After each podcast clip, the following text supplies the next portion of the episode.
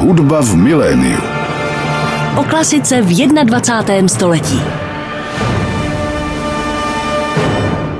Hezký dobrý den, milí posluchači, ladíte frekvenci devadesát osm celá sedm, posloucháte Rádio Klasik Praha, no a teď začíná další díl pořadu Hudba v miléniu.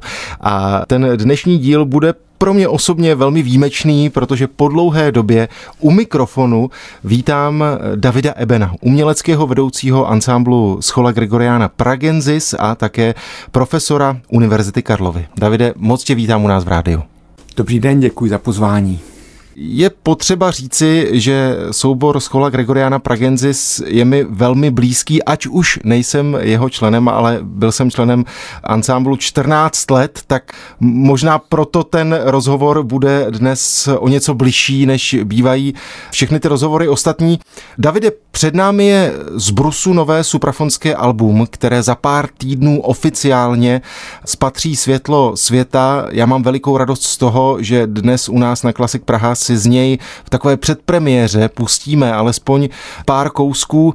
Jsme v době, v jaké jsme, covid, necovid, mnoho let se mluví o tom, že je zde krize hudebního průmyslu a všichni interpreti i producenti přemýšlí a lamentují nad tím, zdali má vůbec smysl vydávat v dnešní době CDčko. Tak já myslím, že my dva se shodneme na tom, že má, ale prozrať mi, kam vedly tvé myšlenky právě při přípravě té nové desky, o které budeme dnes mluvit? Ta otázka je samozřejmě legitimní, jakou budoucnost to médium ještě před sebou má, ale právě proto možná, že jsme se pokusili to CDčko pojmout trošku jinak, že to vlastně není jenom C D, ale je to vlastně i tak trošku knížka, že vlastně jsou tam dva rovnocenné produkty, jednak tedy ta textová příloha, která vlastně shrnuje to téma, o kterém ještě asi budeme hovořiti. A pak je tam to C D a je to vlastně i také kolektivní dílo kolegů, muzikologů, o kterých také ještě se určitě budu moci zmínit. A doufám, že vlastně i ten produkt by mohl být jakýmsi artefaktem, že vlastně to není jenom teda C D, a je to vlastně pěkná knížka, hezky graficky provedená od studia Nybert, a myslím si, že by to možná mohlo být v tomto směru trošku jiné, než to standardní, řekněme, C D, jak jsme zvyklí. Ta deska má název Septem Dies s podtitulem Sedm dní s hudbou na Pražské univerzitě v letech třináct šedesát až čtrnáct šedesát. Já jsem tě v úvodu představil mimo jiné jako profesora Pražské univerzity. Předpokládám, že je to hudba zcela jiná, než ta, která zní v současnosti na Univerzitě Karlově. Je tomu tak, tak teď vlastně nezní vůbec žádná hudba, že jo, nebo jedině přes virtuální techniku, ale je to samozřejmě i pro mě trošku srdeční záležitost, tento projekt, protože opravdu jedním, řekněme, s takovým sdělením, které jsem považoval za klíčové pro tu desku, je, že studenti na univerzitě zpívali. A to nemálo, dokonce v každodenním provozu. To si myslím, že je podstatné. To možná není tak úplně známé, ale samozřejmě společenství studentů a profesorů bylo také církevní společenství. Ty koleje tvořily vlastně jakýsi druh církevní komunity. A tím pádem samozřejmě i v té kapli příslušných kolejí se konaly pravidelně bohoslužby a tam tedy zněl chorál a jaksi liturgická hudba, ale navíc kromě toho se konala ovšem také, řekněme, neformální setkání, společenská setkání studentů, kde zřejmě zněla i hudba ne zcela liturgická a možná i spíše světská. Ty jsi zmínil to, že se na univerzitě zpívalo, zároveň jsi mluvil o těch církevních studiích. Zpívalo se i mimo ten církevní prostor, zpívali i studenti, kteří nestudovali církevní studia, když někdo studoval jazyk nebo když někdo studoval, řekněme, nějaké jiné než humanitní obory. Tak i tito studenti zpívali? Je to tak, univerzita byla církevní institucí, že? A měla ty čtyři fakulty, tu artistickou, kde se pěstovalo to sedmero svobodných umění, dále pak tedy fakulta právnická, teologická a medicína, že to byly ty standardní součásti středověké univerzity. Takže vlastně všichni tito členové toho akademického světa byli kleriky a ipso facto měli teda i liturgické povinnosti ne tak bohaté nebo ne tak rozsáhlé, jako třeba v katedrále nebo v nějakém klášteře, ale nicméně byly celkem jasně definovány a v té kapli skutečně zpívány. Ten název je sedm dní. Předpokládám, že to reflektuje sedm dní v týdnu. I v rámci bukletu vidíme to rozdělení na jednotlivé dny. Opravdu si můžeme představit, že to, co slyšíme v té složce úterý, se opravdu zpívalo v úterý? Tak, já musím začít zase od toho východiska. Na začátku celého toho projektu vlastně byla práce našeho tedy bývalého doktoranda, dnes již tedy kolegy Jana Ciglbauera, který začal zpracovávat velmi zajímavý repertoár, dosud neznámý, pozdně středověké produkce písní, latinských písní, poetických útvarů. A právě tyto písně a celý tento repertoár se ukázalo, že má poměrně blízký vztah k té univerzitě. A klíčovým dokumentem, který právě Jan Ciglbauer v tomto smyslu zpracoval, byly statuta jedné z kolejí univerzitních, kde je právě dochován i celý ten popis, jaké povinnosti liturgické ti studenti mají. A podle toho se nám podařilo, a jemu tedy zejména, a pak i ve společné práci s dalšími, rekonstruovat ten liturgický týden, řekl bych, že? Kdy každý ten den v týdnu měl i svoje určité téma. Pondělí bylo věnováno mši za zemřelé a za dobrodince, koleje, pak další dny byly například čtvrtek byl věnován božímu tělu, jakožto den, kdy byla ustavená eucharistie, pátek samozřejmě jako památka ukřižování a kříž byl v centru, sobota tradičně dnem mariánským, že?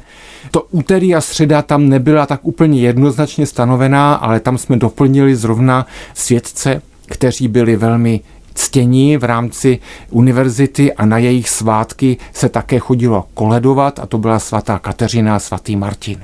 Ty jsi zmínil Jana Ciglbauera, ale vím, že těch spolupracovníků byla celá řada a vlastně, když jsem se díval do toho bukletu a do toho soupisu osobností, se kterými si měl tu možnost spolupracovat, tak to je v něčem unikátní i pro Scholu, je to tak? Je to určitě tak. Je to skutečně dílo kolektivní, zrovna ta tisková příloha, která vlastně je součástí toho CDčka, ta je tedy z pera Jana Ciglbauera, ale podílela se na tom také kolegyně Lenka Hlávková, která převzala zejména repertoár vícehlasí, který samozřejmě hrál v tom univerzitním provozu také poměrně důležitou roli. Davide, dalo se zjistit z archivních pramenů, jak zdatní byli zpěváci, studenti univerzity? Tak, to je těžká otázka. Nejsem si jist, že jsou v tomto směru úplně jasné záznamy, které by umožňovaly toto zrekonstruovat, ale máme ten program a je určitě pravda, že pro Pražskou univerzitu vznikl traktát, který se zabýval francouzskou notací. V roce asi třináct šedesát devět sedmdesát v těchto letech vznikl tento traktát a byl to vlastně první traktát o vícehlasé hudbě ve střední Evropě. Tento traktát je tradován i potom dále v dalších opisech v jiných částech Evropy, zejména tady ve střední Evropě. A v tomto traktátu jsou zmiňovány jako příklady francouzská moteta, která vypadají, že jsou tam jmenovány jako houska na krámě, že to je něco, co je obecně známé, že? Čili ten repertoár asi musel být znám a asi byl pravděpodobně i provozován. My si teď uděláme první hudební zastavení. My, když jsme se domlouvali, co bychom tak pustili, tak mě zaujal text, který si mi ukázal, protože ty texty nejsou, řekněme, jen liturgické. Je to tak. Není to text ať už k ordináriu nebo k propriu, ale jsou to texty, které vlastně překvapí. Určitě překvapí, ale v něčem jsou takové nadčasové a řekl bych, že by některé mohly být napsány i předevčírem a proto možná je zajímavé je zařadit. Samozřejmě byly tam teda ta část liturgická, skutečně striktně chorální, kde třeba se zpívaly opravdu ty standardní liturgické zpěvy, ale pak tedy do toho prostředí padají i právě texty písní, které nějak reflektují třeba i ten stav toho studenta, že?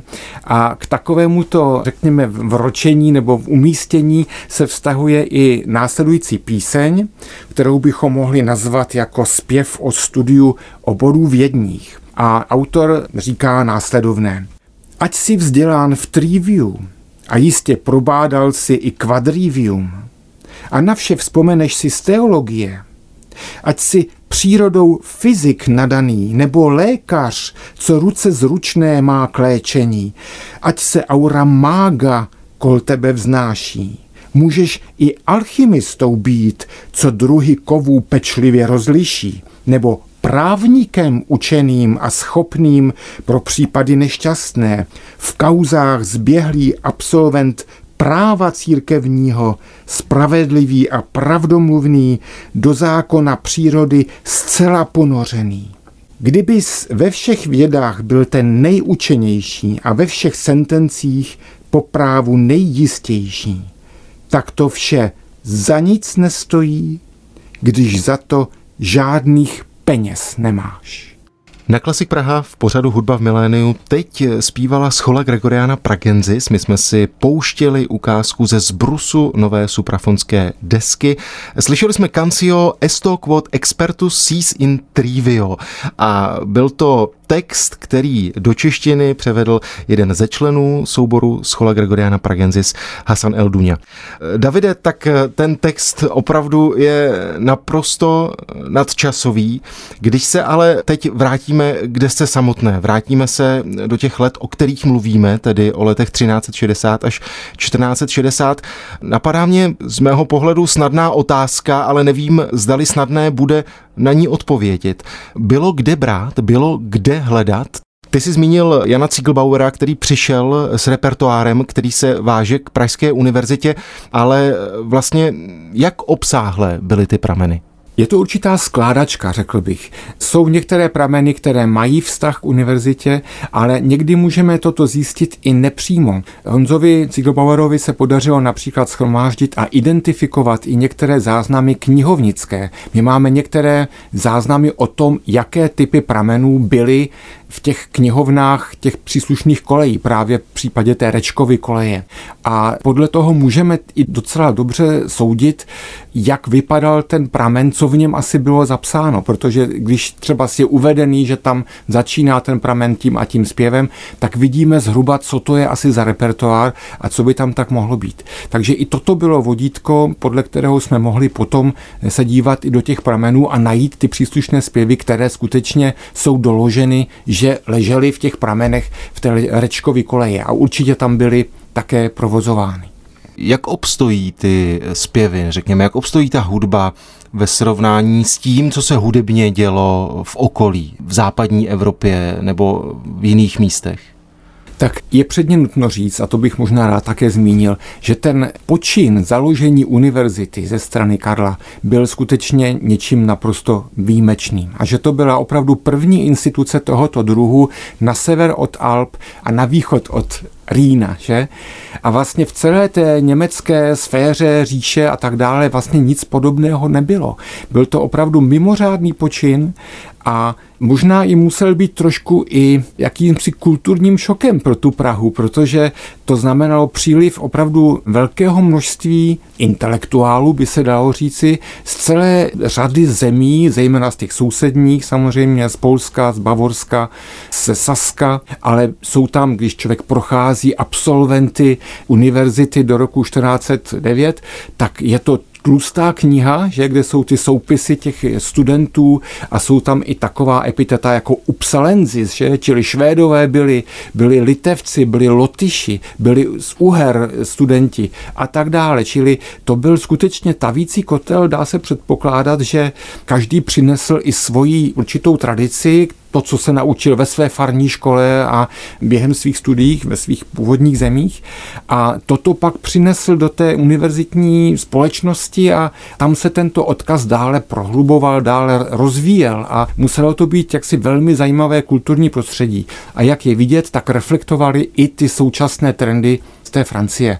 Asi toto byl ten hlavní, možná no, ten kadlub, odkud se to mohlo v těch Čechách šířit. Asi to nebyl dvůr Karla čtvrtého., tam asi to bylo trošku jiné, ale ta univerzita byla skutečně tím prostředím, kde tento druh hudby mohl kvést a byl i reflektován.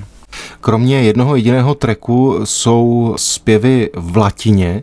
Tušíme, jak se vlastně mluvilo v té době na univerzitě, jak mezi sebou mluvili studenti? No, tou Umgangssprache byla latina, že? Ale určitě němčina byla známá, že? I mezi místními a mezi tím širokým okolím. Myslím si, že to je zajímavá otázka. Já myslím, že na to jsou různé názory, ale určitě ta latina byl ta lingua franca, kterou se jaksi v tomto prostředí komunikovalo nejvíc. Na cé dé samozřejmě zpívá Schola Gregoriana Pragensis, ale tentokrát jste opět přizvali zajímavého hosta. Já si vzpomínám v historii scholy, to byla deska Homo Fragilis, kde nespívala jenom schola, nebo potom projekt s buddhistickými mnichy, nebo deska s Jiřím Bártou. Teď jedna jediná žena na desce společně s vámi, je to tak? Ano, a už jsme ji slyšeli vlastně v té minulé ukázce, kdy doprovázela scholu právě v případě toho kancia. Jde o vynikající tedy interpretku středověké hudby Corinnu Martí, která je jednak hráčka na zobcové flétny, ale také na klávesový nástroj dobový, kterému se říká klavisimbalum. Je to vlastně jakýsi předchůdce čembala, by se dalo říct, středověký. A zase se nám to výborně hodilo do té koncepce, protože jinak jaksi s nástroji na univerzitách byl trošku problém, tam spíše se na ně dívali nevraživě, na obecně třeba dechové nástroje, ale jaksi klávesové nástroje ušlechtilé tohoto druhu, ty byly přijaty, a tak jsme také byli moc rádi, že Corinna přijala pozvání na tomto projektu. Jak je to možné, že vůbec z tvých úst můžeš vyslovit ty jako klarnetista, že v té době nebyly v oblibě dechové nástroje? Tak nebyl saxofon, že? Saxofon ještě neznali, kdyby ho byli znali, tak určitě byl přijat všemi deseti, protože to je skvělý nástroj, ale... Davide, pojďme si pustit další hudební ukázku. Teď to budou hned v jednom sledu tři věci, které jsou opět v té složce mimo liturgii. Tak možná nechám na tobě, aby si nás tak trochu uvedl do toho, co uslyšíme, a vlastně nebude to pouze latina. Je tomu tak. Určitě na té univerzitě fungovalo na jaksi jazyků více, a i hudba, tedy ač nebyla příliš ráda trpěna, tak se zpívalo jistě i v dalších jazycích. Začneme tedy hymnem nebo kanciem ke svaté Kateřině, která, jak jsem říkal, byla také velmi ctěna.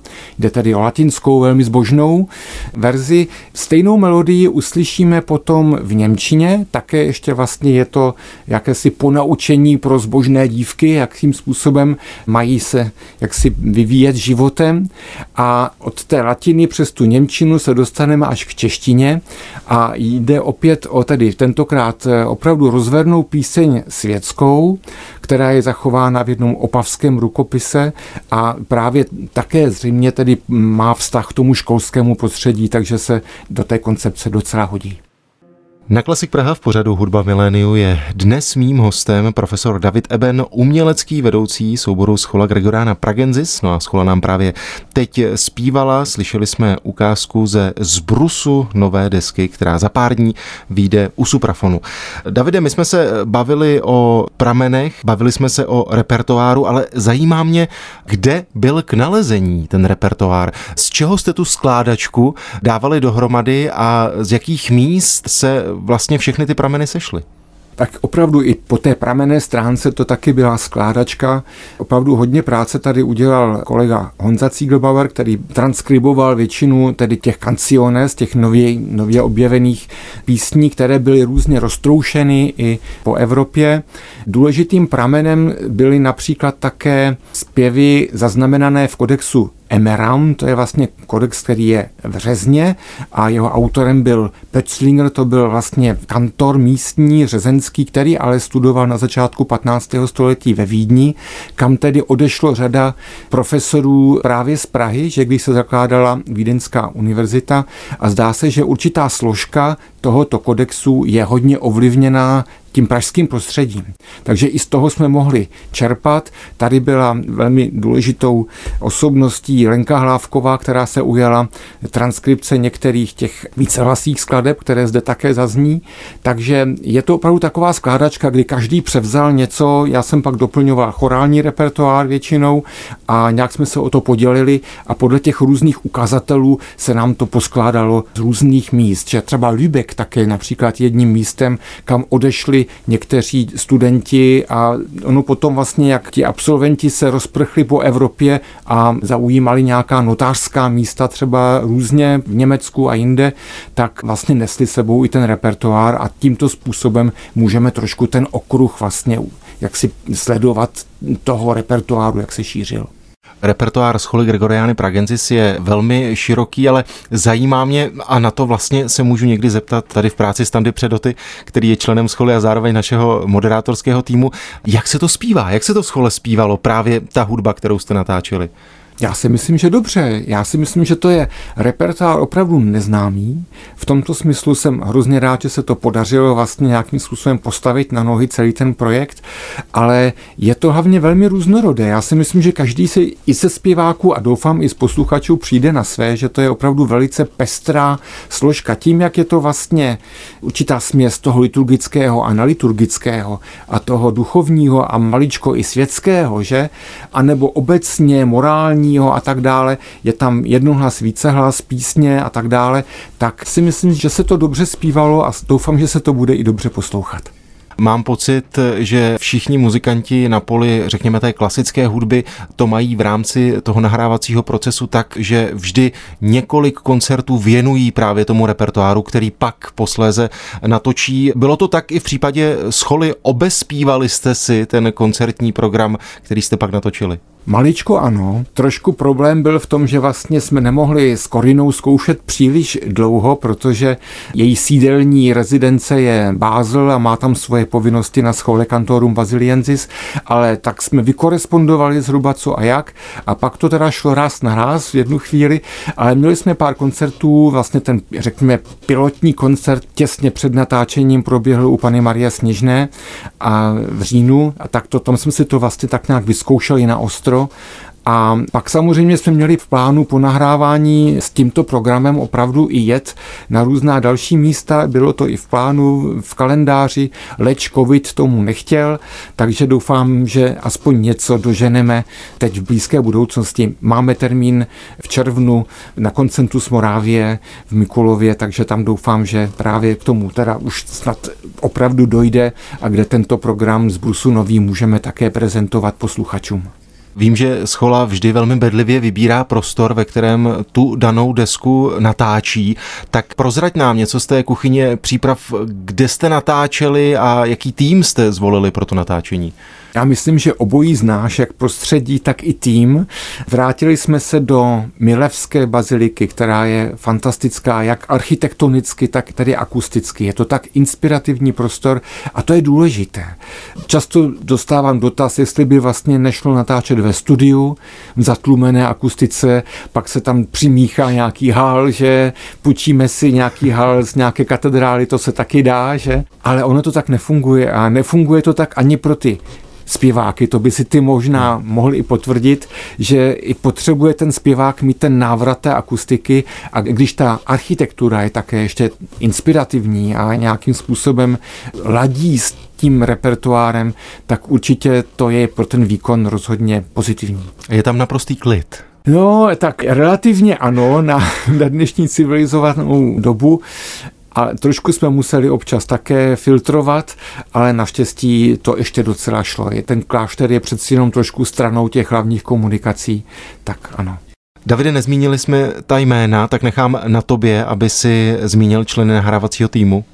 Já jsem byl velice rád, že vlastně toto pozvání k projektu přijali velmi zkušení mistři zvuku i režie, a to jednak Miran Puklický a Jiří Gemrot a jako mistři zvuku se tedy na tom podíleli Aleš Dvořák a Jakub Hadraba. Stejně tak i Aleš Dvořák byl potom vlastně tím, který upravoval tu nahrávku a je autorem masteru.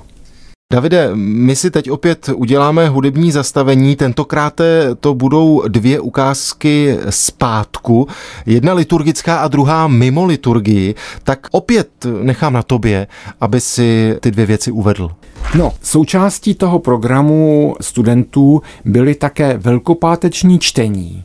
To je taková specifická vlastně část liturgického repertoáru, čtení z proroka Jeremiáše právě na Velký pátek a někdy se to zřejmě i připomínalo obecně v ten pátek o zničení Jeruzalému, že to je vlastně taková vlastně předobraz toho ukřižování, v něčem je to vztahováno k tomu a v jednom z těch pramenů, které mají vztah k tomu prostředí, je zaznamenána taky velmi zajímavá lamentace tady proroka Jeremiáše. Interpretace se ujal náš kolega Ondřej Holub A opět můžu možná ocitovat kousek toho textu. Stalo se, když do zajetí byl odvlečen Izrael a Jeruzalém byl v rozvalinách, usedl s pláčem Jeremiáš v slzách a počal štkát svůj nářek nad Jeruzalémem řka. Ach, jak osiřele sedí to lidnaté město, jako by ovdovělo kdysi mocné mezi národy. Kněžna mezi krajinami robotou je porobena. A vždycky končí to tím jaksi standardním ukončovacím zvoláním Jeruzaléme, Jeruzaléme, obrať se k Pánu Bohu svému.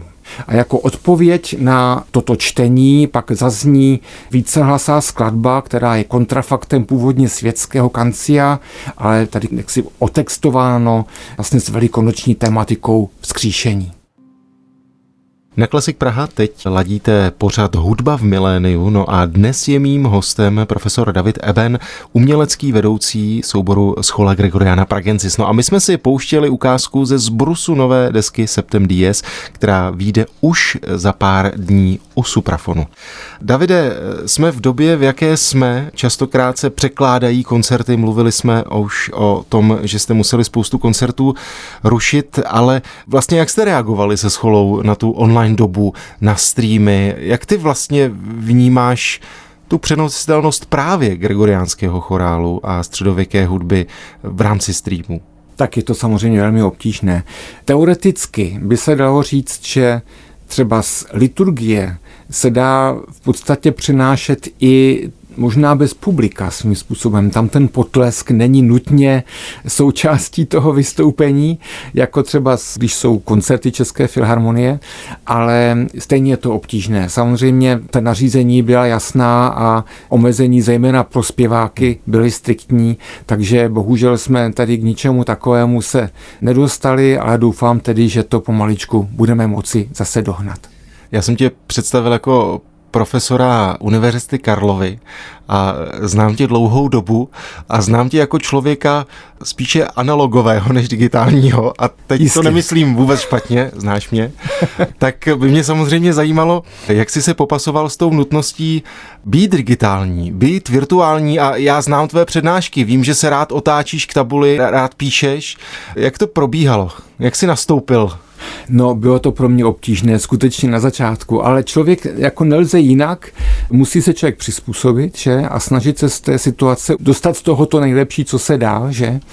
A postupně se člověk naučí, zjistí, že to vlastně tak trochu jde, ale hrozně záleží na tom, jak vypadá ta reakce z té druhé strany. Že když se všichni vypnou kameru a mikrofon a člověk mluví do těch černých políček, tak je to hrozné. A naštěstí vždycky jsem tady se snažil a prosil tady studenty, kdo může, tak aby se třeba i zviditelnil, abychom nějaký kontakt měli. Některé věci, ale v některých případech to šlo dobře, v některých případech to bylo obtížnější, ale nutno říct, že jsem se učil takové jaksi kuriózní věci, jako například v tom Zoomu je ta volba whiteboard, že, kde se dá teda myší něco malovat, tak jsem se učil malovat myší neumy na ten whiteboard, aby to teda všichni mohli sledovat na svém screenu, teda ve svých domovech, tak nějak se to snad podařilo a chce to samozřejmě spoustu dobré vůle na obou stranách, ale ten účet asi budeme teprve začínat, jak si, nebo začneme nějak hodnotit teď po skončení toho semestru. No. Ty jsi byl zvyklý i zpívat během přednášek se studenty nebo v rámci workshopů. Šlo to? Asi ne. No tak nešlo, bylo to zase prekérní. Jediná možnost byla, a to jsem musel sám se sebou nějak se překonat svůj ostych, jediná možnost byla, že já jsem jaksi skřehotal sám do toho mikrofonu a ostatní jaksi si vypnuli svůj mikrofon a šli nějak se mnou, že jo.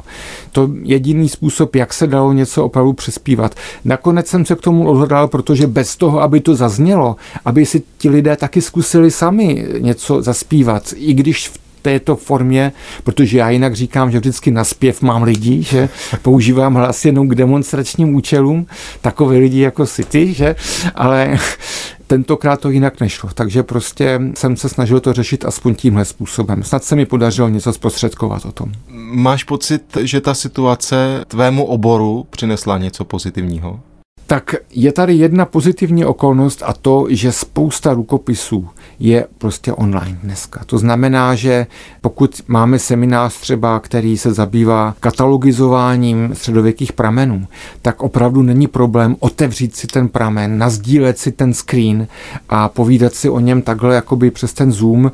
Takže některé věci paradoxně. Jeden student byl v Bratislavě, protože zrušil prostě svoje ubytování v Praze, co by to dělal, že druhý byl někde v jižních Čechách, jedna studentka byla v Paříži a tak dále. Takže to zase na druhé straně umožnilo vlastně dobrou komunikaci i takhle napříč tady Evropou a v některých případech to šlo. Ale když jde o to učit se transkribovat, kdybych potřeboval koukat se přes rameno těm studentům, co píšou a případně jak si na to reagovat bezprostředně, tak to je samozřejmě obtížné a doufám, že tedy se zase vrátíme k tomu analogovému způsobu přednášení, jak říkáš. Davide, když se zastavíme u studentů Pražské univerzity v současné době, tak působíš tam dlouhá léta, působil si také jako profesor ve Švýcarsku. Jaký je vlastně zájem mladých lidí, kteří se rozhodnou studovat, řekněme, muzikologii, věnovat se hudební vědě? Jaký je zájem o to věnovat se právě oboru, řekněme, středověké hudby nebo staré hudby? Vím, že Pražská univerzita a hudební věda má v tomto velmi silnou tradici, napadá mě jméno jako profesor Černý, který se věnoval renesanční hudbě. A jak to vnímáš ty? Jaký je o to zájem v současné době? Tak já myslím, že znalost těch věcí možná na jedné straně se zvyšuje, protože v tom prostředí přeci jenom chorál trošku zní, že i v tom hudebním prostředí, ale jaksi hlubší vhled spíše třeba není, nebo řekl bych, že i ten kontakt s tou liturgií není takový, jaký byl. Takže člověk musí počítat s tím, že lidé, kteří přijdou k nám na katedru a nebo kamkoliv, takže určité základní věci třeba neznají, nebo určité věci, které prostě se s nimi neměli možnost setkat, a pak je teda naším úkolem, abychom jim zprostředkovali vhled do té věci, ale dobré je, že vlastně jak to studium je postavené, takže skutečně ten student by měl projít všemi obdobími, nejenom tedy se zaměřit od začátku na nějakou úzkou část hudebních dějin. To se týká vlastně i lidí, kteří třeba od začátku jsou orientováni naopak na starou hudbu, kteří jsou vlastně potom nuceni se také samozřejmě seznámit s celými hudebními dějinami. Takže to je naprosto logické. No a tam potom záleží na tom a mám pocit, že se najdou lidé, kteří prostě objeví, stejně tak jako já jsem to objevil také svého času a taky jsem vlastně o tom zase až tolik nevěděl, když jsem přišel na hudební vědu, tak doufám, že máme stále nějaké studenty i doktorandy, kteří mají zájem se v této oblasti dále profilovat. Davide, zmínil jsem tě jako šéfa scholy, zároveň jako pedagoga, ale jsi také muzikant, klarnetista. Spousta lidí říkalo, že právě ten lockdown jim umožnil to věnovat se věcem, na které předtím nebyl čas. Měl jsi to tak i ty? Mohl ses věnovat něčemu, ať už v rámci středověké hudby, nebo třeba právě klarinetu, věcem, na které ti čas nezbýval, ale které máš rád? Tak určitě se mi podařilo některé věci dohnat, některé resty, zejména publikační. Já jsem potřeboval předělat nějakou studii, na kterou bylo potřeba pracovat soustavně, to znamená, že člověk večer to zavře a ráno si zase k tomu sedne. A k tomu ten lockdown samozřejmě byl vhodný, tak měl jsem k tomu ty podmínky, takže jsem toto dodělal, to jsem rád. Takže některých jaksi restů jsem se zbavil a snad to tedy vyjde v dohledné době. A stejně tak jako, myslím si, že pro většinu i kolegů, jak jsem s nimi mluvil, ten jarní lockdown byl spíše, vnímali ho pozitivně prostě. Jakoby je pravda, že ta doba byla strašně hektická a každý běhal a bylo to skoro až na hraně a někdy lidé, když o tom takhle uvažují i kolegové, tak si říkají, já vůbec nechápu, já ne, neumím si představit, jak by to dále ještě bylo šlo a že vlastně ve chvíli, kdy přišel ten, najednou se všechno zastavilo jako mávnutím proutku a bylo to vlastně taková úleva to byla, že? Tak já si myslím, že většina lidí to vnímala tento moment pozitivně, ale pak už nevnímali, a ani já tady jsem nevnímal pozitivně ten podzim, ten pak začal prostě přeci jenom tížit na tu existenci po všech stránkách a začala mi hrozně chybět ta živá hudba, ať už tedy jako provozovatel, ať už tedy středověké hudby nebo teda jiné hudby a i taky nemožnost teda dojít si poslechnout hudbu naživo, ať už tedy třeba do toho Dolfína nebo do jazzdoku, tak to mě začalo tím dál tím víc scházet a těším se, že dneska zavítám do Jazzdoku opět po, po mnoha měsících poslechnout si ten, ten orchestr, Jazzdok orchestra dneska poprvé zase naživo. Davide, když se řekne jméno Eben, tak mám pocit, že široké veřejnosti v rámci toho hudebního světa na mysl vytane také kapela Bratří Ebenů. Samozřejmě se nabízí otázka, zdali jste právě třeba při lockdownu měli čas něco tvořit a zdali Marek, když byl vlastně uzamčený mimo okres, protože většinou bývá ve Varech, tak hmm. jestli měl čas něco psát a zdali jste se už potkali vlastně a zdali třeba plánujete něco nového. My jsme něco nového nacvičili ještě vlastně během toho jara. Tam vzniklo pár nových kousků, které jsme už i v létě tedy interpretovali. Ne, myslím úplně všechny, ale většinu z nich už jsme zařadili do nového programu. Marek říká vždycky, že největší inspirace je termín. A tak myslím si, že jak se blíží termín, takže on už také zase zasedl a má určitě nějaké věci rozdělané. Ale měl dost práce i tak a samozřejmě také se chránil a jaksi moc jsme během těch tedy horších měsíců covidové pandemie jsme tedy přeci jenom v kontaktu nebyli, nebo jsme nehráli společně, v kontaktu jsme byli, ale nehráli jsme i z tohoto důvodu, protože samozřejmě on je rizikovou skupinou i vzhledem tedy k jeho ženě, takže spíš doufám, že něco nového zase se objeví ve chvíli, kdy ty termíny skutečně začnou být reálné v tom červnu, tak jsem na to zvědavý a doufám, že něco zase nového přibude. Já jsem moc rád, že jsme mohli společně dnes posluchačům Rádia Klasik Praha představit něco nového z diskografie Scholy Gregoriany Pragensis. Davide, ať se daří desce, ať se daří tobě, ať se daří schole, prosím, vyřiďme pozdravy všem členům, no a budu se opět těšit brzy na viděnou. Moc děkuju. Taky moc děkuju a rád vyřídím všem kolegům. Hudba v miléniu.